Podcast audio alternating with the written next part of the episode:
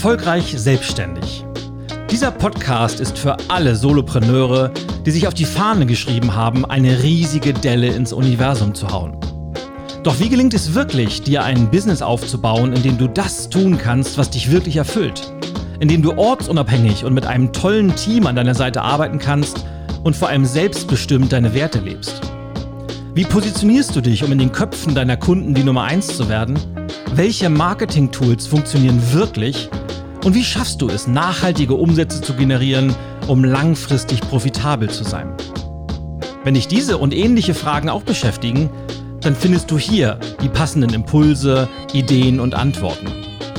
Mein Name ist Ilja Greschkowitz und ich wünsche dir ganz viel Spaß mit dem Erfolgreich Selbstständig Podcast. Moin Solopreneur Family, it's me, Ilya G und ich begrüße dich recht herzlich zum Erfolgreich Selbstständig Podcast und heute Spezialepisode, denn Episode 15 ist die vielfach gewünschte, geforderte fast schon Folge über NLP, neurolinguistisches Programmieren. Und ich habe schon im Vorfeld, ich habe ja auf äh, Facebook Live oder mit Facebook Live eine kleine Vor, ich habe mal so ein bisschen den, den C in den See getaucht und mal vorgefühlt, wie so die Stimmung ist. Und das ging da schon sehr kontrovers los. Deshalb, weil ich festgestellt habe, wie viele von euch das interessiert und wie wichtig und relevant dieses Thema auch zu sein scheint, gibt es heute eine Doppelfolge. Denn du hörst mich nicht nur über die Podcast-App deiner Wahl, ob das jetzt äh, Apple Podcast oder iTunes, äh, iTunes, äh, Spotify ist oder wo auch immer du den Podcast hörst, sondern hier auch auf YouTube, denn ich nehme parallel die Aufnahme auf und wir werden das logischerweise dann auch auf YouTube veröffentlichen, sodass du dir das Ganze auch als Video anschauen kannst, wenn das Medium für dich besser geeignet ist. Naja, und Bevor wir wirklich einsteigen in diese Folge, wie das ist, ich bin drauf gekommen, weil ich ja am Anfang immer einen Fun Fact mache. Und in Folge 3 habe ich den Fun Fact verraten, dass ich ja am Anfang meiner Selbstständigkeit äh, NLP-Trainer war und dann bewusst damit aufgehört habe und habe dann im Nebensatz erwähnt, vielleicht kann ich ja mal eine Folge dazu machen, warum das so gekommen ist und wie ich das heute einschätze. Und seitdem ist mein E-Mail-Postfach äh, quasi übergequollen. Und heute geht's jetzt los. Und ich bin schon sehr, sehr gespannt und ich mache gleich nochmal eine Einleitung dazu. Apropos Shoutout. Ähm, fangen wir mal an mit dem allseits beliebten Fun Fact der Woche, denn das soll natürlich auch heute kommen. So, und zwar der Fun Fact der heutigen Woche. Ähm, ich war im Jahr 2019 aufgepasst. Wirklich Revelation. Ich war im Jahr 2019 auf einem Roland Kaiser Konzert in der Waldbühne in Berlin. Und jetzt kommt's. Und ich fand's mega, mega cool. Ja, also man muss wirklich sagen, Roland Kaiser ist ja schon über 70, aber ich, ich bin ja mit Roland Kaiser aufgewachsen und um, ähm, ist ja auf, auf sämtlichen äh, Partys immer äh, der absolute Knaller und das Live-Konzert war unglaublich cool, hat wahnsinnig viel Energie gehabt, man kannte wirklich jedes Lied und die Waldbühne ist auch noch eine ganz, ganz äh, coole Location. Also ähm, bitte nicht weiter sagen, aber ich, wenn du auch mal zu Roland Kaiser möchtest, äh, mega empfehlenswert. Idealerweise natürlich in, in Dresden, wo er seine Kaisermania jeden, jedes Jahr hat. Aber ähm, auch in Berlin super cool. Oder wo auch immer du bist, weil er tut ja immer noch rum. Ich glaube, dieses Jahr fällt es logischerweise aus wegen Corona, aber Roland Kaiser sehr empfehlenswert. So, und dann kommen wir jetzt auch zum Shoutout der, diesigen, der, der dieser Woche. Und zwar, wuhu, geht der Shoutout heute an Dennis Fischer von seiner Internetadresse ist 52ways.de und 52ways wird geschrieben 52ways.de und Dennis hat ein sehr sehr cooles Buch geschrieben mit dem gleichnamigen Titel, nämlich 52 Wege zum Erfolg. Äh, das ist im Wiley Verlag erschienen und er hat auch einen sehr sehr coolen Podcast. Ich habe mir das alles mal auf seiner Homepage angeguckt. Also checkt diese Webseite mal aus, also 52ways.de. Sehr sehr cool und Dennis hat mir geschrieben, Lieber Ilja, ich habe bisher keine Folge deines neuen Podcasts verpasst und will dir erst einmal zum guten Start gratulieren. Vielen Dank dafür. Ich werde mich bei dir auch noch bezüglich eines Coachings melden, aber jetzt würde ich erst gerne einmal eine Frage für deinen Podcast loswerden. Und zwar, wie hast du es geschafft, deine Tagessätze nach oben zu schrauben?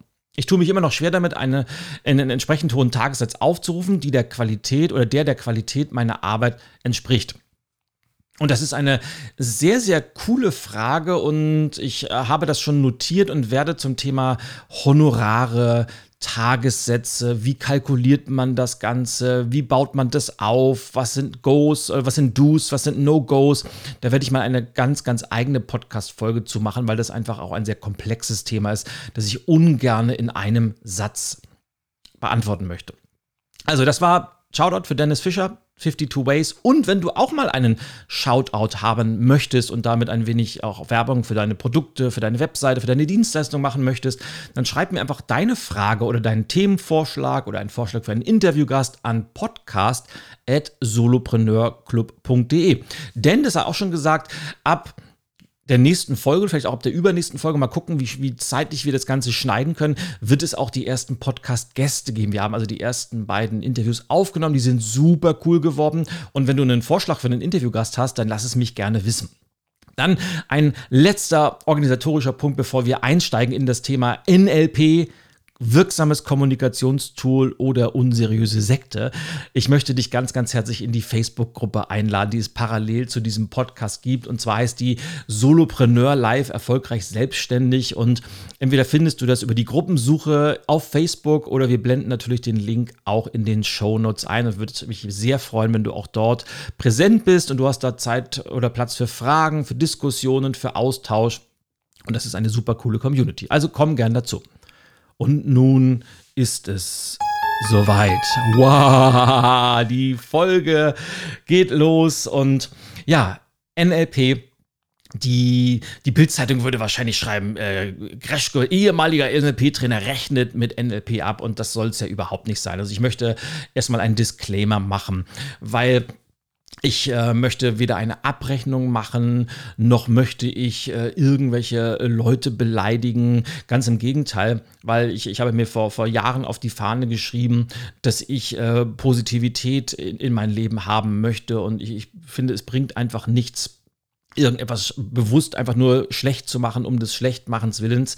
Ähm, aber ich finde es trotzdem wichtig und das ist ganz, ganz essentiell und zwar in allen Lebensbereichen, dass man sich kritisch mit bestimmten Dingen auseinandersetzt und das gilt natürlich auch für das Thema NLP und ich bin immer wieder erschrocken, wie unreflektiert Menschen damit umgehen und vielleicht, kleiner Spoiler, hat das auch was damit zu tun, dass das sehr oft von außen als, als sektenmäßig betitelt wird. Ich versuche das Ganze also sehr, sehr offen, kontrovers, aber gleichsam reflektiert zu machen. Und mittlerweile ähm, ist es ja auch, äh, ich habe gerade dir, äh, Markus Österreicher hat mich auf äh, Facebook darauf hingewiesen, weil ich im Facebook Live gesagt habe, dass ich äh, schon zehn Jahre da raus bin. Hat gesagt, nein, das kann nicht sein. Ich habe ja noch 2012 bei dir einen Practitioner gemacht und das stimmt natürlich. Das heißt, es sind jetzt acht Jahre her, seitdem ich mein letztes Seminar gegeben habe. Und auch das gesagt, auch, auch wenn ich mich sehr bewusst entschieden habe, das Thema aus meinem Business auszugliedern, mich nicht mehr damit zu beschäftigen und ähm, einen, einen wirklichen Cut zu machen, die Gründe erläutere ich gleich. Möchte ich natürlich dazu sagen, dass ich jedes einzelne Seminar wahnsinnig gerne gemacht habe. Ich habe jeden einzelnen Teilnehmer begleitet. Ich habe versucht, äh, jedem das Bestmögliche mitzugeben. Und, und ich hoffe auch, dass ich den, dem einen oder anderen, der in meinen Seminaren da damals, dass der nicht nur sich das, das, die, die wichtigsten Werkzeuge aus diesem Modell rausgeholt hat. Und es gibt ja auch ein paar coole, und da komme ich gleich zu, sondern auch dieses kritische Denken übernommen hat und eben nicht alles äh, unbesehen übernimmt, sondern auch mal auf den Prüfstand stellt und sich weiterentwickelt dabei, weil das ist ganz, ganz wichtig und das ist auch einer meiner Hauptkritikpunkte, dass äh, die wenigsten Menschen, die sich damit beschäftigen, sich wirklich weiterentwickeln. Und auch das Modell selber hat sich ja seit den 70er Jahren kaum weiterentwickelt. Aber bevor ich jetzt zu tief einsteige, fangen wir vielleicht einmal an. Ich kann mir kaum vorstellen, dass irgendwelche Menschen zuhören, die sich noch nicht mit dem Thema NLP beschäftigt haben. Aber nur falls das der Fall sein sollte, NLP, Kurzform für neurolinguistisches Programmieren oder neurolinguistische Programmierung, was beides verwendet wird und ist ein, wie soll man es sagen, ein Kommunikationsmodell. Ja, Kommunikationsmodell trifft es wahrscheinlich am besten und es ist entstanden. In den 1970er Jahren haben sich zwei Menschen, nämlich Richard Bandler, Psychologe, Background, und John Grinder, oder wird der Grinder ausgeschrieben? Ich glaube, John Grinder, Linguist, zusammengetan und haben in ihren Studienjahren ähm, verschiedene Therapeuten beobachtet. Unter anderem, das sind die bekanntesten, Virginia Satir, Familientherapeutin, Milton Erickson, Hypnotherapeut und Fritz Perls Gestalttherapeut.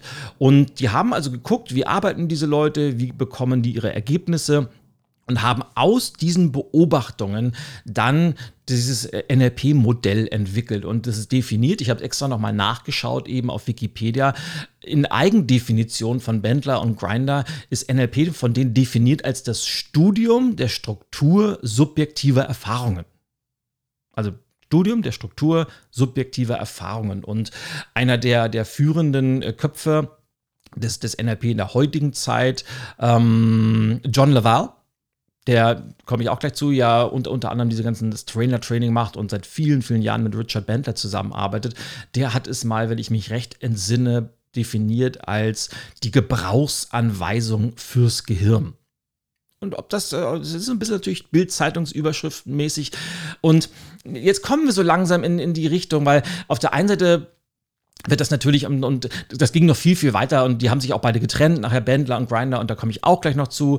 Und aber grundsätzlich auch hier nochmal der Disclaimer auch auch wenn diese drei nämlich äh, Virginia Satir Milton Erickson Fritz Pearls sehr sehr coole Therapeuten waren, sehr erfolgreich, mega bekannt, ähm, hat, das Modell, dieses NLP-Modell, äh, keine wirkliche wissenschaftliche Grundlage. Die Wirksamkeit ist auch nicht wirklich bewiesen, also evidenzbasiert.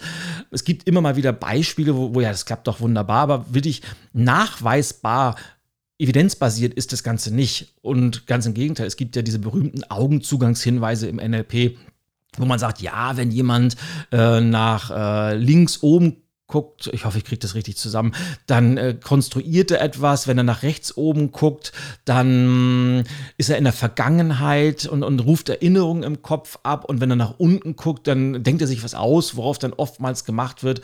Und, und gerade im Pickup ich will jetzt nicht zu viel schon zwischen meinen verschiedenen Punkten springen, wo dann gesagt wird, ja, da lügt jemand und daran kann man erkennen, wie, wie Menschen lügen und manipulieren. Und das ist sogar wissenschaftlich widerlegt worden. Dafür gibt es keine Grundlage. Das mag mal funktionieren, aber wissenschaftlich basiert ist das übrigens nicht. Und genau das Gleiche es ist ja, Neuro steckt ja mit drin und seit den 70er Jahren hat NLP eben auch nicht irgendwelche Weiterentwicklungen im Studium der Neurowissenschaften aufgenommen. Und wenn man sich mal wirklich mit, ja, wirklich seriösen Neurowissenschaftlern unterhält, die, die, die brechen ja sämtliche Hände über dem Kopf zusammen, wenn sie sich da angucken, was da über Abläufe im Gehirn behauptet wird, was einfach nicht der Fall ist. Also NLP wird oftmals auch als Pseudowissenschaft bezeichnet ähm, und wahrscheinlich sogar ein, ein wenig mit Recht, was, was ja nicht tendenziell schlimm sein muss. Aber es ist eben keine Wissenschaft. Das muss man auch ganz klar dazu sagen.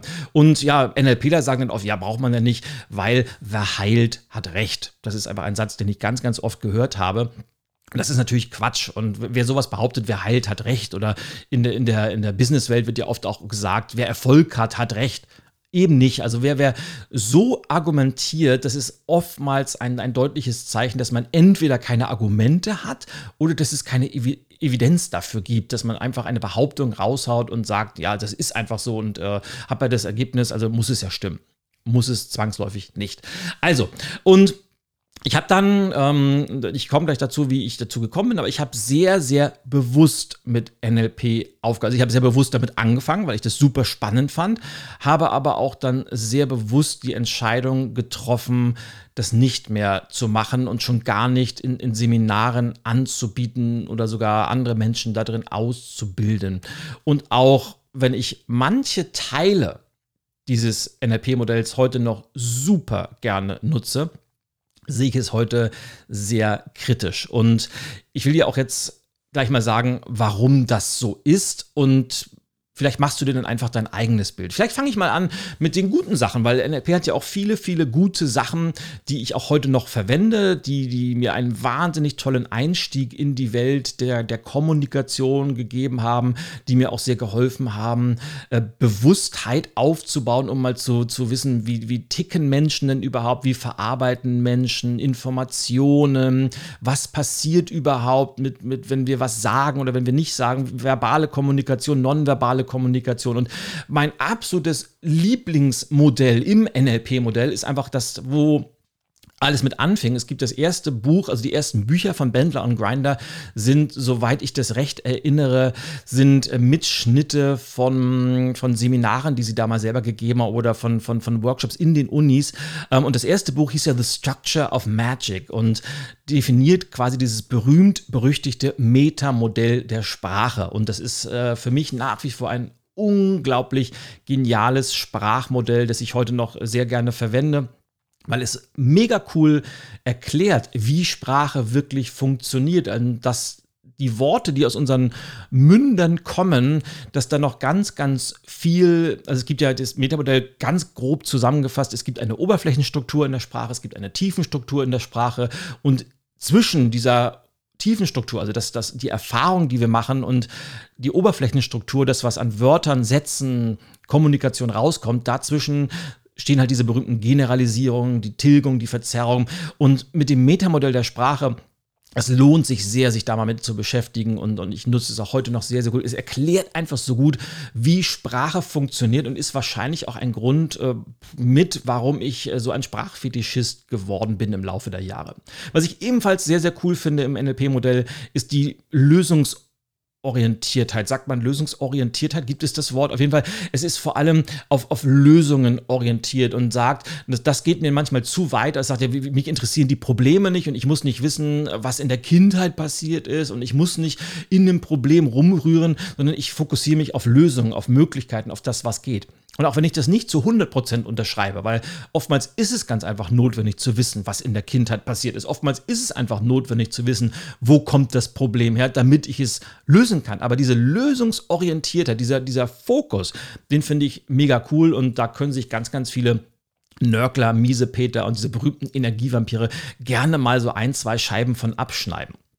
Und es ist für mich einfach ein, ein extrem Fundamente, fundamentales Grundwissen, wie gute Kommunikation funktioniert. Und ich habe es ja eben gesagt, auch, auch, wie Menschen ticken, wie man Informationen verarbeitet. Und dann nur mal als Stichwort dieses WAKOK, über welche Sinne nehmen wir ähm, nehmen wir Informationen auf und verarbeiten sie. Übrigens auch, auch das wieder ein Punkt, so, so, so gut dieses WAKOK, also steht ja für visuell, auditiv, kinästhetisch, olfaktorisch, äh, gustatorisch, also wie nehmen wir Informationen auf? Also wir, wir sehen, wir hören, wir schmecken, wir riechen und, und fühlen. Und jeder Mensch ist unterschiedlich und hat ein, ein dominantes äh, Aufnahmesystem, so wie ich das mal nenne. Es gibt sehr visuell geprägte Menschen, es gibt sehr, sehr Gefühlsmenschen. Aber da wird ja auch, es gibt ja diese berühmten Modelle, wo man da sagt, ja, und wenn man dann ein, ein Seminar gibt oder einen Vortrag hält, dann muss man das so aufbauen, dass die einzelnen Typen angesprochen werden. Auch das, ja, das, es mag als Grundsatz stimmen, aber es ist mittlerweile auch wissenschaftlich widerlegt, dass das ganz einfach nicht so ist und man das niemals pauschalisieren kann. Und da nähern wir uns so langsam dem, dem Hauptkritikpunkt, auch, auch wenn viele Sachen funktionieren. So, wenn man anfängt, kritisch das zu betrachten, dann muss man einfach auch da zum Schluss kommen, dass nicht alles Gold ist, was glänzt und bestimmte Dinge müssen auch weiterentwickelt werden. So, zusätzlich aber auch noch, was ebenfalls cool ist, dieses Modell des Framings oder Reframing, die Metaprogramme, super, super cool, also Entscheidungsstrategien, Entscheidungsmustern in Menschen. Es gibt also eine ganze Menge, die cool sind, die wirkungsvoll sind und die auch ihre Berechtigung in der Praxis haben, vor allem für, für Unternehmer natürlich, für Selbstständige oder für Führungskräfte, für alle, die sich mit dem Thema Kommunikation und Sprache auseinandersetzen, für die halt, es ist einfach eine, gute Sache, sich da mal mit zu beschäftigen. Und jetzt komme ich aber gleich schon zum Aber. Denn es gibt natürlich auch eine ganze Menge Kritikpunkte und teilweise durchaus drastische Kritikpunkte, die eben dafür gesorgt haben, dass NLP einen solch negativen Ruf hat und immer wieder in der Kritik steht und immer wieder mit diesen Vorwürfen konfrontiert wird, Sekte und äh, emotionale Bindung und Manipulation. Und ich habe also mal, um das Ganze so emotionslos und reflektiert wie möglich zu gestalten, ähm, weil ich einfach möchte, ich möchte dir einfach mal die, die Kritikpunkte darlegen und dich dann einfach bitten, hör dir das mal an und dann mach dir ein eigenes Bild. Aber ich garantiere dir, es ist, viele Sachen wirst du sagen, ja, das ist äh, zumindest fragwürdig, was da so abgeht. Und ich habe einfach mal so ein paar Punkte gesammelt im Laufe der letzten zwei, drei Wochen, habe die notiert und möchte die jetzt einfach mal durchgehen mit dir und ohne Reihenfolge, sondern einfach, äh, wie ich sie aufgeschrieben habe. Und vielleicht überlappen sich manche Punkte, vielleicht ergänzen die sich untereinander. Und ich muss jetzt noch ein Disclaimer machen, weil das ganz, ganz wichtig ist, wenn wir uns über NLP, vor allem in, in, äh, im Dachverband, also Deutschland, Österreich, Schweiz unterhalten, dann gibt es zwei große Verbände, weil natürlich die Deutschen die sind immer in Verbänden organisiert, das, das, gehört einfach dazu. Aber es gibt natürlich auch einen internationalen Verband, der auch in Deutschland sehr präsent ist. Und in Deutschland, Österreich, Schweiz, Klammer auf, Klammer zu, äh, gibt es zwei große Verbände. Da ist zum einen der DVNLP, das steht für Deutscher Verband für Neurolinguistische Programmierung oder für neurolinguistisches Programmieren. Und das ist ein Verband, der ist sehr, sehr strukturiert aufgebaut, der ist sehr therapielastig. Die sind auch in der Art und Weise, Weise, wie sie äh, NLP vermitteln, anwenden. Wie gesagt, weniger auf der kommunikativen Ebene, sondern es geht sehr ins Therapeutische. Die haben viele dieser Formate. Die Formate haben alle eine ganz, ganz klare Struktur. Erstens, zweitens, drittens.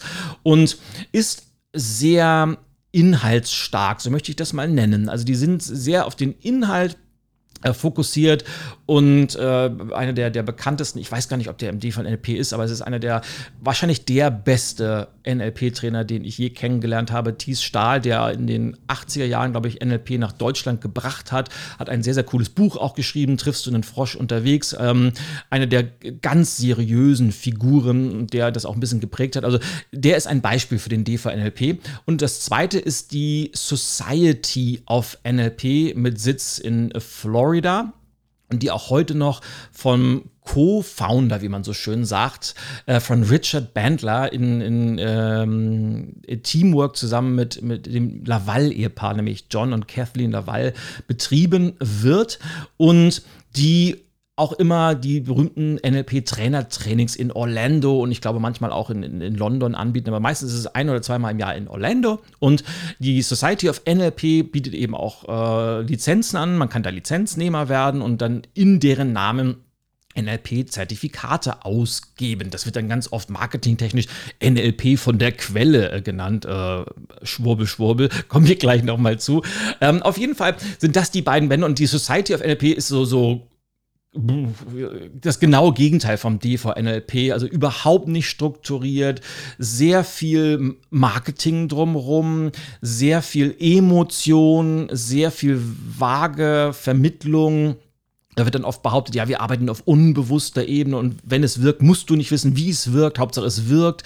Und naja, und äh, wichtig ist dazu, dass ich äh, alles, was ich aus meinen eigenen Erfahrungen berichte, kann ich nur sagen, weil ich war ja Mitglied und habe Lizenzen oder Zertifikate ausgegeben von der Society of NLP. Das heißt, über den DVNLP kann ich nichts sagen, will ich nichts sagen, einfach weil ich keine Erfahrung damit gemacht habe, außer natürlich vom Hören sagen. Und das ist immer schlecht, wenn man, ich habe mal gehört, also wenn ich dir jetzt was gebe, möchte ich nur Dinge dir sagen und erzählen, die ich selber erlebt habe.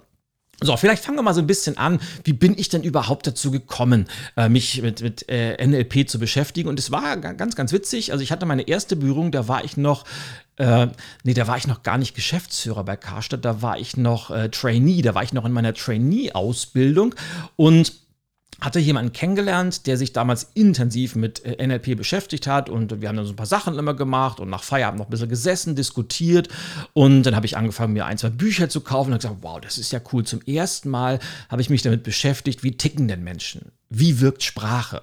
Wie verarbeiten wir Informationen? Da will ich mehr wissen. Und dann habe ich angefangen, mir Bücher zu kaufen. Ich habe dann angefangen, damals, das war ja Anfang so der 2001, 2002 musste, ja, so um den Dreh muss das gewesen sein, äh, angefangen, mir im Internet Sachen rauszusuchen habe dann viele Online-Kurse besucht und irgendwann, ein paar Jahre später, habe ich dann beschlossen, ja, da, da will ich, das, das muss ich machen, das muss ich mal live erleben, weil immer nur lesen ist ja schön, aber das, was da steht in den Büchern, ist alles so spannend, ich, ich muss das selber erleben, habe mich also dann zu meinem NLP-Practitioner angemeldet und das, da, da ging es eigentlich schon los, weil eine meiner Erfahrungen, die sich bis heute in mein Hirn reingebrannt haben, ich werde es niemals vergessen, ähm, nachmittags äh, standen wir da irgendwo in einer kleinen Gruppe, haben Kaffee getrunken und der, der Trainer kam dann an und es gab so eine kleine kritische Diskussion und einer hat besonders kritisch ein paar Sachen geäußert. Und hat dann gesagt, ja, da waren ja gar keine Inhalte dabei und ich finde das alles so ein bisschen vage. Und da kam dann als Antwort, ja, du, du musst es, läuft hier bei uns, läuft das alles unbewusst und ob du das gemerkt hast oder nicht, mit dir habe ich schon den ganzen Morgen gearbeitet. Und da hat dann dieser besagte Teilnehmer gesagt, ja, das ist ja sehr schön, aber ich bin ja erst nach Mittag gekommen. Und ja, das fand ich damals witzig, aber im Nachhinein hätte mir das schon zu denken geben sollen, wie viel da so auf, naja, so auf der, wie soll ich das sagen, wie viel gut verpackt und verkauft wird, was eigentlich gar nicht da ist oder funktioniert. Dann, nächster Punkt, den ich ansprechen möchte, weil das ganze NLP-Modell basiert ja auf zehn Grundaxiomen, sogenannten Grundannahmen, die, so die Definition, gelten müssen, damit man das Modell anwenden kann. Und die werden ganz, ganz wenig gelehrt übrigens. Also ich habe da immer sehr viel Wert drauf gelegt in, in meinen Seminaren, aber generell werden die schnell übersprungen, weil Grundannahmen mit sowas beschäftigen wir uns ja gar nicht. Aber es gibt eben auch Grundannahmen, die ich heute und auch im Laufe der Jahre nicht nur kritisch betrachte, sondern die teilweise auch einfach so nicht haltbar sind. Und ich will da mal anfangen. Es gibt zum Beispiel eine Grundannahme, die sagt, es gibt eine positive Absicht hinter jedem Verhalten und einen Kontext, in dem jedes Verhalten nützlich ist. Und da sagen wir, ja, cool. Und äh, das stimmt einfach nicht. Und äh, ich, ich, je länger ich drüber nachdenke, desto absurder finde ich diese pauschale Behauptung, weil man muss sich ja nur mal Sachen angucken wie Mord, Vergewaltigungen, Kindesmissbrauch.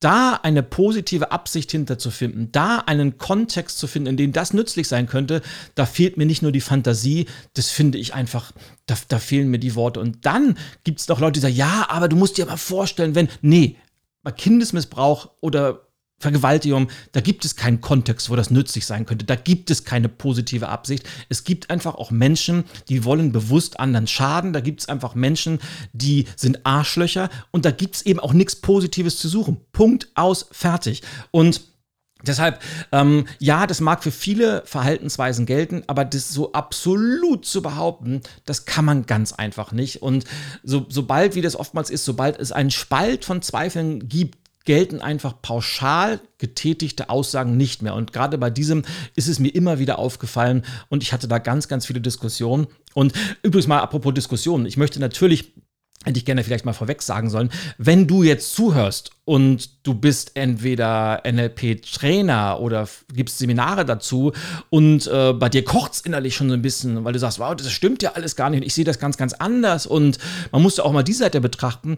Ich möchte hiermit eine ganz, ganz äh, ernst und ehrlich gemeinte Einladung aussprechen, denn wenn du den, den Wunsch hast, ein paar Sachen vielleicht mal aus einer anderen Perspektive darzulegen, dann lass uns diskutieren. Lass uns gerne mal ein Interview führen weil solche Themen werden ja viel, viel spannender, wenn, wenn zwei Perspektiven aufeinandertreffen. Weil heute ist es ja erstmal nur meine Sicht der Dinge und vielleicht hast du ja Lust, mal in den Dialog zu gehen. Also, wenn ja, schreib mich an an äh, podcast.solopreneur-club.de. Zurück zu den weiteren Grundannahmen, die ich äh, kritisch oder falsch finde. Das zweite ist, Menschen treffen innerhalb ihres Modells von der Welt grundsätzlich die beste ihnen mögliche Wahl. Also zum, zum ersten Mal ist ja dieses Modell der Welt basiert auf einem anderen Grundaktion. Dieses berühmte ist es von, ich glaube, Alfred Korsipski, ja, dieses The Map is not the territory. Die Landkarte ist nicht das Gebiet. Also die Welt oder die Realität, die wir da draußen als objektive Realität definieren, ist immer eine subjektive Realität. Das ist soweit so gut, das stimmt ja auch. Und da sagen dann viele NLPler gerne, ja, das ist meine Welt. Und dann wird dann penetrant immer von meiner Welt gesprochen. Ja, na klar, von welche Welt denn sonst? Also das nur mal am Rande, aber dieses, äh, dass Menschen innerhalb ihres Modells immer die bestmögliche Wahl treffen, halte ich auch für extremst kritisch, weil es gibt einfach Menschen, die treffen häufig wieder besseren Wissens falsche Entscheidungen. Ja, das, die treffen die falsche Entscheidung und die wissen, dass die Entscheidung falsch ist und sie treffen sie trotzdem und das ist auch gut so. Das ist ja nichts Verkehrtes, weil wir alle sind Menschen und wir treffen mal richtige Entscheidungen und wir treffen mal falsche Entscheidungen und oftmals könnten wir eine bessere Entscheidung treffen aber tun es nicht und treffen dann die falsche Entscheidung. Und das heißt, auch diese Grundannahme hm, eher nicht ganz so pauschal haltbar. Und die letzte, die ich gerne nochmal ansprechen möchte, die sagt, Menschen haben alle Ressourcen in sich, die sie brauchen, um ihre Probleme zu lösen. Und es ist ja ein Ansatz, der auch häufig in, im, im klassischen Coaching-Modell verwandt wird, das sagt, ähm, ich als Coach will keine Lösung von außen aufoktroyieren, sondern die Lösung kommt immer von innen. Und auch wenn das in ganz, ganz vielen Fällen stimmen mag, gibt es eben auch ganz, ganz viele Beispiele, wo das nicht ist, wo Menschen eben nicht die Ressourcen haben, die sie brauchen, weil die einfach festsitzen. Und da muss jemand von außen kommen und mal was reingeben oder mal einen Impuls setzen oder, oder, oder, oder. Also auch hier eine Pauschalaussage, die zumindest kritisch ist, vielleicht sogar falsch ist, aber wenn jetzt schon drei von, ich glaube, es sind insgesamt zehn Grundannahmen nicht so ganz haltbar sind, dann steht das ganze Modell auf sehr, sehr wackeligen Beinen. Apropos wackelige Beine, komme ich zum nächsten Punkt, denn das ist einer der Hauptkritikpunkte. NLP wird sehr häufig, sehr gerne und manchmal auch sehr extrem zur aktiven Manipulation eingesetzt. Und man lernt im NLP ja, wie ticken Menschen, was bewirkt Sprache, was bewirkt verbale Kommunikation, was bewirkt nonverbale Kommunikation. Und wenn ich weiß, wie das funktioniert und was das mit anderen Menschen macht, dann kann ich das natürlich so einsetzen, dass andere Menschen das tun, was ich gerne möchte, ohne dass die mitkriegen, dass sie dabei manipuliert werden.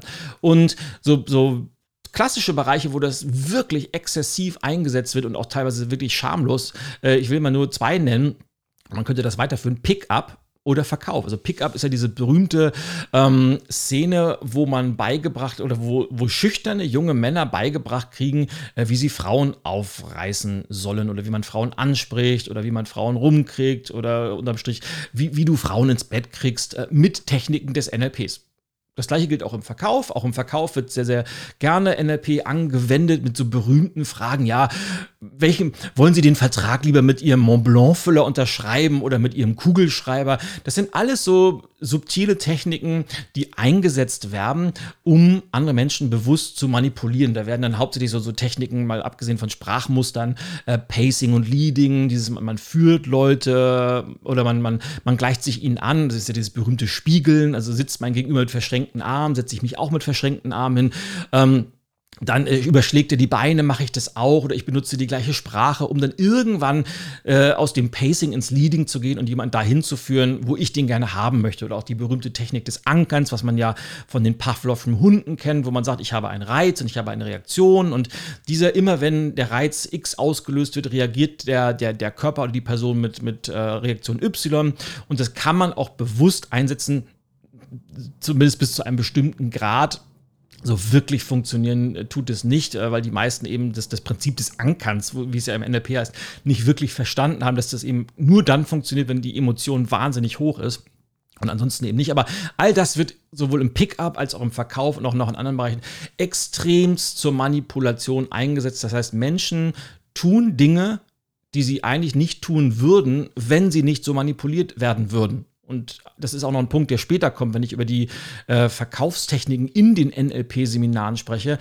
Und immer wenn Menschen zu etwas manipuliert werden, was sie von sich aus gar nicht gemacht hätten, dann ist das im besten Fall kritisch, im neutralen Fall unethisch und im klarer deutscher Sprache, es ist einfach Betrug und das macht man ganz einfach nicht. Weil wer Menschen aktiv manipuliert, der macht sich angreifbar und der ist einfach, naja, ich, ich drifte nicht ab. So, und jetzt ähm, das gesagt, das, das wissen natürlich äh, ganz, ganz viele, die NLP betreiben auch. Und dann kommt immer die Argumentation, die ich also wenn ich dies, dieses Argument, wenn ich für jeden, für jede Situation, wo ich dieses Argument gehört habe, einen Euro bekommen hätte, wäre ich wahrscheinlich längst Millionär. Denn dann wird immer gesagt, ja, es ist ja nur das Werkzeug. Also ein Messer ist ja erstmal neutral. Ich kann mit einem Messer oder oft wird auch Skalpell, mit einem Skalpell kann ich entweder eine Herzoperation machen oder ich kann jemandem die Kehle durchschneiden. Das heißt, es ist ja nicht das Messer oder das Werkzeug, das schlecht ist, sondern immer der, der es anwendet. Naja, und da denken wir, ja, das stimmt natürlich, ja klar. Es kommt ja darauf an, wer, wer schwingt denn das Messer? Aber jetzt äh, ganz ehrlich unter uns hier in diesem Podcast, wenn man etwas so häufig verteidigen muss und immer wieder dieses gleiche Argument vorbringen muss, dann stimmt doch was grundsätzlich nicht, oder? Hast du jemals gehört, dass andere Methoden wie, nehmen wir mal äh, Design Thinking oder agile Transformation oder was es nicht alles an coolen Werkzeugen und Modellen gibt? Es gibt ja ganz, ganz viele da draußen. Ich habe noch nie gehört, dass da gesagt werden muss, ja, die Transaktionsanalyse, die ist ja ja, wie ein, wie ein Messer. Kommt immer darauf an, wer es, wer es anwendet. Das ist komischerweise nur bei NLP. Und da scheint also was dran zu sein, dass es ein, ein, ein Werkzeug ist, das man sehr leicht manipulieren kann und dass, es, äh, dass man das auch oft manipulativ angewendet wird. Und klar, wenn man eine gewisse ethische Grundlage hat, wenn man auf Werten agiert, ähm, die die, die schon mal fest sind, dann kann man das natürlich auch sehr seriös anwenden, aka oder aka Skalpell beim Herzchirurgen. Aber wenn ein ganz großer Teil das eben nicht kann, und macht. Und auch da komme ich gleich zu, wer sehr häufig in solche Seminare reingeht und warum. Dann ist es eben oftmals ein, ein Werkzeug, das manipulativ verwendet wird. Und wie gesagt, was man so häufig verteidigen muss, da, da, da, da stimmt per se irgendwas nicht. So, das bringt mich auch gleich zum nächsten Punkt, weil von der Manipulation sind wir sehr weit. Ich habe ja am Anfang gesprochen, Pseudowissenschaft und neben den, ich sag mal, den, den Hands-on-Techniken wie Sprachmodell, Kommunikation, wie wirkt Sprache, wie wird Sprache aufgenommen, wie treffen wir Entscheidungen. Das kann man ja alles sehr praktisch anwenden, das ist auch sehr greifbar, aber ganz, ganz viele Anwendungen im NLP driften einfach sehr schnell ins Esoterische ab, wo dann einfach nur noch auf der mentalen Ebene gearbeitet wird, wo unbewusste Botschaften gesendet wird, wo man sich geistig mit irgendwelchen Feldern verbindet und, und, und, und. Und esoterisch, naja, ähm, wie gesagt, äh, ja, man kann da wahnsinnig viel Geld mit verdienen. Also Esoterik ist ja eine der größten Geschäftszweige, die es in der heutigen Zeit gibt. Einfach weil es nicht greifbar ist, einfach weil es nicht nachweisbar ist und einfach weil es ganz, ganz viel nur mit Glauben zu tun hat. Also ich will jetzt gar nicht zum Thema Homöopathie, Globuli etc. anfangen, weil das ist wieder mal ein Thema für sich, aber es passt in die gleiche Kategorie. Und weil das eben so in dieses unseriös esoterische ganz, ganz häufig ab driftet. Und auch hier nochmal Klammer auf, wenn du jetzt immer noch zuhörst äh, und äh, lernst gerade NLP oder lehrst NLP und dein, deine, deine Halsschlagader wird immer größer, weil du sagst, das, das stimmt doch alles nicht. Und zieh dir bitte immer nur den Schuh an, der dir passt. Und wenn du das sehr, sehr ethisch korrekt machst, wenn du dir der Verantwortung bewusst bist, dann, dann, dann okay, dann, dann das passt das nicht für dich, aber es gibt eben ganz, ganz viele, da ist das so und da driftet das schnell ins Esoterische ab und das Ergebnis sieht man einfach. Während, ich sag mal so, Ende der 90er, 80er Jahre war NLP, wenn du das im Lebenslauf hattest, warst du total cool. Das hat sich mittlerweile total gedreht. Also wenn irgendwelche Bewerbungsunterlagen da NLP drinstehen haben, dann ist das für Personaler sofort ein rotes Tuch. Und auch als Qualifikation, ich bin NLP-Practitioner, ich bin NLP-Master, wer das heute liest, dann ist sofort, oh, das, das passt eher nicht so zu uns. Also in der Businesswelt, in der Wirtschaft hat NLP einen unglaublich schlechten Ruf und das liegt eben A, an dieser Manipulationsgeschichte, es liegt an diesen ganzen esoterischen äh, Richtungen und Abdriftungen. Und jetzt kommt, kommt auch noch dazu, es passt auch noch da rein, es werden halt auch ganz, ganz viele falsche und auch unseriöse Versprechungen gehalten, wie beispielsweise, es gibt ja diese berühmte Fast-Phobia-Cure, die behauptet, ich kann innerhalb von zwei Minuten eine Phobie äh, heilen. Äh, hallo? Ich, wer schon mal, will ich einen Menschen mit einer wirklichen Phobie kennengelernt hat, und ich spreche jetzt nicht von irgendwelchen kleinen Sachen, ich fühle mich unwohl oder sowas, sondern eine wirkliche Phobie. Wer wirklich behauptet, ich kann das heilen in, in wenigen Minuten, das ist, äh, das hat mit seriöser Kommunikationstechnik überhaupt nichts mehr zu tun. Genauso oft werden teilweise schwere Krankheiten behandelt mit diesem, weil man sagt, ja, es ist, kommt ja nur darauf an, wie, wie geht das Gehirn damit um und Krankheit ist nur ein Gefühl, was da nicht alles gesagt wird. Äh, mein Lieblingsbeispiel, wie oft habe ich von NLP-Lern gehört, Depression, sowas gibt es ja überhaupt nicht. Du musst dich einfach nur gut fühlen und Oh, ich, da, da, muss ich aufpassen, dass, dass mir nicht äh, meine Halsschlagader etwas anschwillt, weil es gibt ganz einfach Dinge, die gehören in die Hände von Ärzten und die gehören nicht in, in, in die experimentellen äh, Auslebungen, falls es das Wort gibt, ähm, von äh, NLP-Praktischern oder Mastern, die sagen, ja, da ist jemand, der hat Depression, das ist eine ganz, ganz schwere Krankheit, die sich die Leute nicht ausgesucht haben. Das ist nur ein Beispiel von ganz, ganz vielen. Und deshalb alles, was so falsch versprochen wird und, und was die Ansprüche sind, ich glaube, es ist äh, wichtig zu wissen, was man kann und auch was man nicht kann. Das gleiche gilt für, für die Werkzeuge, die man nutzt. Man sollte wissen als Anwender, was kann ein Werkzeug, in diesem Fall, was kann NLP. Und es kann tatsächlich eine Menge, das habe ich, glaube ich, deutlich gemacht. Es gibt aber auch ganz, ganz viele Dinge, die kann es nicht. Und da muss man auch eine Grenze setzen. Und diese Grenze wird aus meiner Sicht viel, viel häufiger überschritten, als dass sie gesetzt wird. Das führt aber dazu, wenn man dann anfängt, so ein bisschen kritisch zu werden, und das ist was, was mich auch, was mich auch, wahrscheinlich auch im Nachgang wieder ereilen wird, wenn Menschen anfangen, sich mit NLP zu beschäftigen, wenn sie anfangen, das Metamodell anzuwenden, wenn sie feststellen, wie wirkt Sprache, wie ticken Menschen, was, was passiert, wenn Informationen aufgenommen werden, die, wie, wie häufig habe ich erlebt, diese, diese Menschen werden sehr, sehr schnell zu Anwendungsrobotern, die das Ganze ungefragt, unkritisch, also un hinterfragt, unkritisch und teilweise schon sehr naiv anwenden und die verteidigen dann NLP bis aufs Messer und hinterfragen das alles überhaupt nicht mehr. Und ja, dann ist es oft so, man kriegt ja, ich, ich komme nachher nochmal, ich habe noch einen Punkt aufgeschrieben, äh, viele Menschen, oh, wie soll ich das sagen, sind ja, sind ja es gibt, ich erzähle es später, ich komme dazu, sagen wir es mal anders. Ähm, wenn man mit dieser Kritik dann konfrontiert wird, dann oder im NLP selber wird man ja oft, es hat auch viel mit, mit Selbstbewusstsein zu tun und, und, emotionaler Bindung. Und die Menschen sind unglaublich emotional teilweise an, an ihre Ausbildungsgruppen, an den Ausbildungsleiter, an die Ausbildungsleiterin gekoppelt. Und das führt eben dazu, dass man ganz, ganz enge Scheuklappen aufhat und die Dinge nicht mehr hinterfragt. Und Gerade NLP soll ja eigentlich dazu dienen, im Denken, Handeln und Entscheiden maximal flexibel zu werden, weil es ist ja auch eine NLP-Grundannahme in einem System, in einem festen System ist immer der Mensch am dominantesten, der am flexibelsten reagieren kann. Und das ist ja auch gut und richtig, weil Flexibilität ist, ist der Schlüssel zu, zu Erfolg in, in der Kommunikation, in, in Beziehung zu anderen Menschen, aber auf der einen Seite soll Flexibilität gelernt werden, aber während man diese Flexibilität versucht zu lernen, schiebt man sie beiseite und wird zu einem Anwendungsroboter. Und äh, wie gesagt, äh, dann kommt das, äh, wenn, wenn Menschen dann aus Seminaren rauskommen und dann anfangen, dieses roboterhafte Verhalten zu zeigen, dann kriegen sie aus ihrem Umfeld oftmals Feedback, was ist mit dir los und wo warst du denn? Und dann wird, ja, das ist ja wie bei der Sekte bei dir. Und dann fangen die an, das zu verteidigen. Nein, auf keinen Fall. Und du bist einfach noch nicht so weit. Das ist immer gern genanntes Argument. Du bist einfach noch nicht so weit oder du bist noch im Widerstand, weil das wird auch den Leuten immer und immer wieder vermittelt. Wer nicht offen dafür ist, der ist im Widerstand oder der ist einfach noch nicht so weit. Und naja, und das sind dann eben Methoden, die eben oftmals auch dazu führen, dass NLP oftmals diesen Sektentouch hat, weil alles von außen betrachtet sehr kritisch ist, aber wenn man Teil des Ganzen ist, ist man immun gegen Kritik, man hat diese Scheuklappen auf, man verteidigt das bis aufs Blut. Und naja, ich finde das extremst kritisch. Und je, je mehr Abstand ich habe, desto kritischer sehe ich das auch.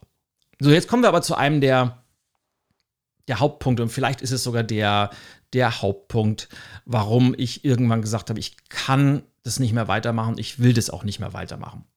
Und zwar ist es das Geschäftsmodell, das hinter NLP steht, weil bei allem, was gesagt wird, ja, es geht um persönliche Freiheit und dein Traumleben und was alles verkauft wird, unterm Strich ist NLP über die Jahre zu einem unglaublich großen Business Zweig geworden, ist ein unheimlich großes Businessmodell geworden. Und um das zu verstehen, muss man mal wissen, dass die sogenannte NLP-Ausbildung aus Minimum drei bis maximal fünf Phasen besteht. Zumindest in der Society of NLP. Wie das im, im DVNLP aussieht, weiß ich nicht genau. Ich glaube, es ist sehr, sehr ähnlich. Auf jeden Fall, die, die Ausbildungsschritte sind der NLP-Practitioner, könnte man sagen, Grundausbildung. Dann gibt es den NLP Master Practitioner. Das ist dann, wenn du richtig gut bist. Und dann gibt es irgendwann, wenn du selber NLP lehren willst, den NLP Trainer.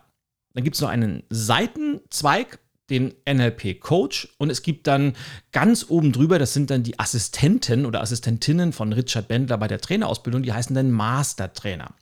So, und ich kann mich noch erinnern, ich habe mich schon als Teilnehmer gefragt, was ist denn jetzt eigentlich, also ich war fertig mit meinem Practitioner und habe dann angefangen, so ein paar Sachen auszuprobieren und dann haben alle gesagt, jetzt musst du noch den Master machen und ich habe mich damals schon immer gefragt, na, was ist denn jetzt der Unterschied vom Master zum Practitioner? Und haben wir, ja, im Master, da lernst du die Metaebene kennen, wie funktioniert das alles und bla bla bla bla bla bla bla bla bla. Und da habe ich gesagt, na gut, ich, ich mache es mal mit, weil ich hatte schon damals entschieden, ich wollte auf jeden Fall mal diesen Trainer machen. Ich wollte zum, zum Trainertraining und ich wollte NLP-Trainer werden.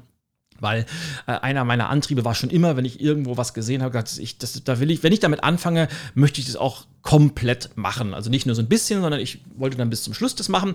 Und um Trainer werden zu können, muss man logischerweise dann auch den Master Practitioner machen. Aber trotzdem äh, habe ich dann den Mehrwert des Masters so, naja, so wirklich war der nicht da. Also war kein großer Unterschied. Zusätzliche Inhalte gab es kaum aber einfach nur viele Geschichten, viele Emotionen, viele Übungen und immer natürlich mit, der, mit einem der, der Haupt-Call to Actions, Upsell, Upsell, Upsell. Und denn ähm, es geht im Prinzip immer darum, dass, dass möglichst viele Menschen durch diese, durch diese Kette der einzelnen Seminare gezogen werden. Aber ich, ich habe nicht so wirklich verstanden, wo ist denn jetzt wirklich der Unterschied? Und naja, und ich habe das nie so wirklich rausgefunden. Und auch als ich dann später schon eigene Seminare angeboten habe und dann, ähm, ich, ich, war ja dann in, in diesem System drin und habe mich aber da schon gefragt, das hätte mir eigentlich ein Warnsignal sein müssen. Ähm, wenn ich die Seminarbeschreibungen geschrieben habe, habe ich mir gedacht, ja, war, was, was ist denn jetzt der Unterschied zwischen Practitioner und Master Practitioner? Und warum sollte jemand, der einen Practitioner gemacht hat, jetzt noch in den Master rein? Was hat der da für Mehrwert? Und ja, und irgendwann habe ich das rausgefunden. Denn ähm, ich bin dann zum, zum Trainertraining. Ich, vielleicht mache ich einen kleinen Schlenk und komme dann wieder zurück. Denn ich bin dann ja 2000, was 2008? Ich glaube 2008 2008 oder 2009 bin ich nach Orlando zum, zum Trainertraining zu Richard Bendler, John Laval und, und Kathleen Laval geflogen und war damals ja total aufgeregt, war cool, endlich konnte ich den mal kennenlernen. Richard Bendler war ja damals äh, eine, die, die NLP-Legende, obwohl die sich ja auseinander ähm, getrieben haben. Nämlich ähm, hat sich ja mit, John Grinder relativ gezofft und äh, beide haben nun versucht, auf ihre Weise NLP zu vermarkten und er hat das einfach gut gemacht und ich wollte den schon immer mal kennen. Also ich habe natürlich ganz, ganz viele Tapes von ihm gehört und fand das immer ganz cool. Ist ein, ein, und das fand ich wirklich schon immer Richard Bandler ein, ein, ein, ein unglaublich guter Storyteller. Die Geschichten, die er erzählt und wie er das Ganze macht, das äh, muss ich sagen, Hut ab. Da habe ich, glaube ich, nur von ihm durchs Abgucken, und das ist vielleicht, habe ich vorhin vergessen, dieses Modeling ist natürlich auch eine der Sachen, die man im NLP sehr gut raus sich holen kann, nämlich zu gucken, ich nehme mir einen Menschen, der irgendetwas geschafft hat, was ich auch haben möchte, und modelliere dann seine Strategien und seine Methoden, wie er das gemacht hat oder sie gemacht hat und versuche das dann auf meine Weise zu machen. Also das habe ich, glaube ich, von dieses Modeling habe ich mit, mit Richard Bendler, glaube ich, ganz gut hinbekommen, der so ein bisschen meine Leidenschaft fürs Storytelling geweckt hat. Auf jeden Fall war, bin ich denn dort aufgetaucht und das erste, was, was bei, bei der Begrüßung hieß es, Hi, how you doing? Uh, where's your credit card? Also das, das wichtigste Werkzeug, das ich da gelernt habe, Kreditkarte. Und habe dann schnell festgestellt, das Wichtigste bei dieser ganzen Ausbildung war im Prinzip, wie können wir möglichst viel Kohle machen? Und die Trainerausbildung an sich, boah, also Ausbildung halte ich jetzt für übertrieben. Es war wirklich rein aufs Präsentieren ausgelegt, das auch noch auf einem durchaus niedrigen Niveau. Inhalte, so wirkliche Inhalte, weil als Trainer geht es ja auch darum, nicht nur gut zu performen und äh, eine gute Show abzuliefern, so wie das damals Bandler und ich weiß nicht, wie er heute ist, wie er damals das zweifelsohne gemacht hat. Dann ähm, sondern es geht ja auch darum, dass man Inhalte vermitteln soll, damit die Menschen was lernen und im Idealfall sich weiterentwickeln können. Aber Inhalte habe ich so wirklich habe ich nicht wirklich äh, mitbekommen. Die waren wirklich äh, Fehlanzeige. Und unterm Strich äh, musste man dann am Anfang vor, vor Video sich kurz vorstellen. Man musste dann eine Abschlusspräsentation vor einem Video machen und dann hat man einfach sein Zertifikat bekommen, musste das in die, in die Luft halten, äh, schwören, äh, irgend, bla bla bla, irgendein so NLP Society Schwur, der, der dann alle durchgezogen hat. Und naja, und begleitet wurde es von diesen ganzen Mastertrainern, die, wie ich im Nachhinein rausbekommen habe, eben auch nicht wahnsinnig besser qualifiziert waren. Das waren einfach Trainer, die freiwillig immer wieder dahin gefahren sind, ohne dass sie dafür Geld bekommen haben, einfach um dann in, in diesem Inner Circle von Richard Bendler mit sein zu dürfen. Also hat auch nicht viel mit Qualifikationen zu tun. Und ich muss wirklich sagen, so auch wieder mit ganz, ganz viel Reflexion im Nachhinein. Ich hatte damals wirklich Glück, denn ich hatte ja durch meinen einen Job als, als Karstadt-Geschäftsführer unglaublich viel Erfahrung in, in der Coaching-Arbeit mit Menschen. Ich hatte ja Praxiserfahrung, wie man Workshops gibt und wie man Inhalte vermittelt. Ähm, vielleicht noch nicht ganz so ausgefeilt, aber ich habe das ja jeden Tag gemacht. Das heißt, für, für mich war das okay, dass ich noch so ein bisschen da was mitnehmen konnte, aber es waren eben auch ganz, ganz viele Leute da, die weder irgendwelche Erfahrungen hatten, wo man wirklich gemerkt hat, die kommen im Alltag, kann ich mir schwer vorstellen, wie die da durchkommen. Und die konnten auf der Bühne auch nicht wirklich naja, die, wenn man sich vorstellt, dass die irgendwo als Trainer arbeiten sollen, da fehlte mir wirklich die Fantasie. Und trotzdem haben die am Ende ihr Zertifikat bekommen. Ganz einfach, weil das Zertifikat dann natürlich Geld gekostet. Und ganz, ganz viele Leute, die da waren, sind einfach Trainer geworden, die aus meiner Sicht so, so gar nicht das hätten werden dürfen. Und das ist eben auch der Grund, der mir da bewusst geworden ist und später immer, immer deutlicher wurde, dass es vor allem ums, ums Geldverdienen geht. Denn ähm, immer wenn man ein Seminar habt, das ist jetzt Practitioner, Master Practitioner oder, oder, oder, oder auch NLP-Coach später, das ist ja dann zusätzlich entwickelt worden, wenn man das erfolgreich abgeschlossen hat, dann hat man ja ein Zertifikat bekommen. Und was dahinter steht, ist ganz einfach, dass man dann als, als Trainer die Teilnehmerliste nach, nach äh, Florida schickt und dann schreibt man darauf, wer alles, äh, welche Namen dabei sind und wer das äh, abgeschlossen hat. Und dann hat man ein paar Tage später die unterschriebenen Zertifikate wiederbekommen und dann ritsch ratsch ist die Kreditkarte geglüht und ja, jeder einzelne Teilnehmer hat natürlich ordentlich Geld gebracht. Das waren gar nicht so wenig äh, Euro, die da immer fehlen. Das heißt, es ging gar nicht so sehr um die Menschen, dass die was lernen. Es ging gar nicht so sehr um die Menschen, dass die in ihrem bestmöglichen Weg sich weiterentwickeln, dass man vielleicht auch mal sagt, ja, vielleicht ist hier auch Schluss für dich, sondern es ging ausschließlich darum, möglichst viel Kohle zu machen, die Leute immer wieder abzusellen und emotional so an, an sich selbst zu binden, das habe ich in ganz, ganz vielen Seminaren einfach erfahren, die dann von, von Seminar zu Seminar gelaufen sind und immer wieder ihr Geld dahin geliefert haben, sich teilweise verschuldet haben und ja, und dieses, dass es wirklich nur um die Kohle geht. Und das war einfach, irgendwann war das, ich konnte nicht mehr in den Spiegel gucken, mal von ganzen, den ganzen anderen Sachen abgesehen ähm, ist es für mich äh, bis heute noch in meinem Business wichtig. Ähm, über viele Sachen kann ich kurzfristig hinwegsehen, aber wenn irgendwann der Punkt gekommen ist, wo ich feststelle, dass ich nicht mehr in den Spiegel gucken kann, dann ist der Zeitpunkt da für mich, äh, einen anderen Weg einzuschlagen. Und diese, diese Fixierung auf Geld verdienen und Hauptsache das eigene Bankkonto ist immer das Wichtigste. Das war irgendwann einfach nicht mehr meins. Weiterhin, um, um das äh, nochmal zu unterstreichen, sind, und das habe ich vorhin ange, ange geschnitten. Auch hier wieder, bitte, bitte, bitte, zieh dir diesen Schuh nur an, wenn er dir wirklich passt. Und äh, wahrscheinlich sind es Ausnahmen, aber ich habe festgestellt, dass es zwei Kategorien von Seminarbesuchern im Bereich NLP gab. Und wie gesagt, gab immer mit der, wie gesagt, mittlerweile mit dem Abstand von acht bis, ja, als ich angefangen habe, die ersten Seminare zu besuchen, ist ja schon ein bisschen, ein bisschen länger her. Und es gab zwei Kategorien von Menschen, die das gemacht haben. Die einen, die waren grundsätzlich die standen mehr oder weniger im Leben, die waren beruflich ganz erfolgreich und die haben nach einer Weiterbildung gesucht, die sie in ihrem, was auch immer sie als Job machen, weitergebracht hat. Entweder ging es darum, besser zu kommunizieren oder Verhandlungen zu führen, was auch immer. Und die haben sich wirklich ihre, ihre Sachen rausgezogen haben das einmal gemacht, vielleicht noch mal ein zweites Seminar gemacht und haben das dann einfach genutzt für sich und sind besser geworden in ihrem Job. Und das waren immer die, mit denen habe ich wahnsinnig gerne gearbeitet. Und ich äh, mag sagen, dass ich von diesen ganz, ganz viel auch in meinen Seminaren hatte, weil ich glaube, dass das, das passt, äh, die Leute passen auch einfach gut zu mir. Und deshalb habe ich auch mit denen am, am liebsten gearbeitet. Aber ich habe eben auch in anderen Seminaren oftmals die zweite Kategorie erleben dürfen. Und zwar möchte ich das mal so sagen, das sind eher nicht Menschen, die nicht ganz so stark im Leben stehen, die vielleicht emotional etwas labil sind, die, die ihren, ihren Platz noch finden müssen, die, die auf der Suche nach, nach Orientierung sind, die auf der Suche nach Zusammengehörigkeitsgefühl sind, die auf der Suche nach, nach, ja, nach Verbindung, nach Beziehung zu anderen Menschen sind, weil sie vielleicht zu Hause nicht ganz so viele Freunde haben und die einfach extremst empfänglich für emotionale Botschaften sind und die eben dann hoffen, dass diese Seminare ihre Probleme lösen, die sie vielleicht selber nicht lösen können. Und teilweise wäre wahrscheinlich dann auch in seltenen Fällen ein Therapeut besser. Und ich habe gesagt, äh, ich, ich habe bewusst, also ich habe auch Erfahrungen gemacht, also was NLP-Trainer angerichtet haben, indem sie mit Menschen rumgedoktert haben, das habe ich bewusst aus gegliedert, weil da muss ich wirklich aufpassen, was ich sage und dass ich mich nicht um ganz um Kopf und Kragen rede.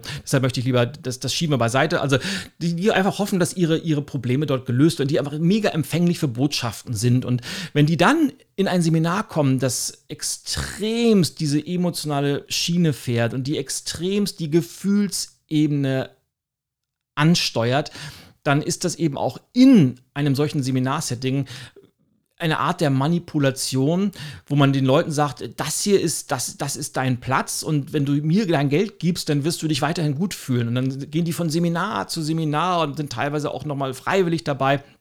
Einfach, weil sie dort Bedürfnisse gestillt bekommen, die sie sonst nicht gestillt bekommen. Aber unterm Strich, das muss man dann eben doch wieder, wenn man von, von außen rauf guckt, geht es dann eben, eben nicht darum, dass es diesen Menschen besser geht, sondern es geht hauptsächlich darum, wie, wie können wir an dein Geld kommen. Und wie gesagt, das sind alles Sachen, die, die ich für kritisch, unethisch und, und für mich einfach nicht, nicht umsetzbar halte. Und jetzt muss ich mal auf meine Uhr hier gucken. Jetzt habe ich fast schon eine, eine Stunde geredet und will so langsam mal zum Schluss kommen, weil das waren so die wichtigsten Punkte. Ein paar habe ich wirklich bewusst ausgelassen, die noch einen Zacken schärfer sind, die aber in, in diesem Podcast nichts zu suchen haben. Ähm, Fazit. Ich komme zu, ganz, ganz langsam zum Fazit. Also, wenn wir uns das Ganze mal angucken, dann stellt man fest, oder ich stelle fest, dass dieses NLP-Modell durchaus Elemente hat, die hilfreich sind, dass es aber generell und in der Summe ein durchaus fragwürdiges Konzept ist, mit dem schon häufig auch Schindluder getrieben wird, mit dem Menschen manipuliert werden, und zwar bewusst manipuliert werden und mit dem auch eine ganze Menge Kohle gemacht wird. Und jetzt kann man natürlich sagen, ja, jetzt sind wir wieder bei, der, bei dem Messerbeispiel, ja, da kann ja das Modell nichts dafür. Aber wie gesagt, was ich vorhin gesagt habe, wenn ein Modell so oft kritisch verteidigt werden oder aktiv verteidigt werden muss, wenn man es immer wieder, wenn es immer wieder wenn immer wieder Kritikpunkte von außen kommen, dann scheint ja irgendwas dran zu sein. Und aus meiner Sicht ist auch ganz, ganz viel dran. Und deshalb, aus meiner Sicht, so, so als, als Abschluss des Ganzen, mach dir am besten dein eigenes Bild. Ich hoffe, dass dieser Podcast und, und meine Punkte und meine Sichtweisen dir geholfen haben, dir ein möglichst umfassendes Bild zu machen. Wenn du Lust hast, kauf dir vielleicht ein Buch und, und wenn du gerade dabei bist, NLP zu lernen, dann kann ich dich nur ermutigen, mach, mach das zu Ende, aber bewahr dir bitte auch die, diese kritische Brille und hinterfrag die Dinge. Übernimm nicht alles eins zu eins und schau ganz genau hin. Und wenn du für dich vorhast, NLP zu lernen, dann, dann guck bitte ganz genau, wo du hingehst. Denn natürlich gibt es auch seriöse Seminare dazu. Natürlich gibt es auch ganz, ganz viele seriöse Trainerinnen und Trainer. Es gibt auch sehr gut ausgebildete Trainerinnen und Trainer, aber eben auch eine ganze, ganze, ganze Reihe wo das nicht zutrifft, die eher in die esoterische Schiene gehen, die keine fundamentale Ausbildung haben und die einfach ihre Seminare dazu nutzen, sich selber zu therapieren. Gibt es eben auch. Deshalb schau ganz genau hin und sei dir bewusst, dass nicht alles Gold ist, was glänzt und dass ganz, ganz viel auch Marketing ist. Und wenn man mal so ein bisschen durch diesen ganzen Marketing-Sprech durchschaut, dann kommt man irgendwann zum Kern und auf diesem Kern solltest du auch deine Entscheidung treffen. Tja, und das war eine spannende Folge und äh, mir kommt es jetzt tatsächlich vor, als wenn ich nur zehn Minuten geredet habe, aber tatsächlich habe ich jetzt eine ganze Stunde mich damit auseinandergesetzt. Ich hoffe, es war für dich wertvoll. Wie gesagt, nochmal als Einladung, wenn du selbst NLP-Trainerin, wenn du NLP-Trainer bist, lade ich dich herzlich gerne ein, nochmal zu einem Rückspiel ist es ja nicht wirklich, aber dass wir nochmal im, im Dialog diese vielleicht Themen nochmal durchdiskutieren, stelle ich mir sehr, sehr spannend vor.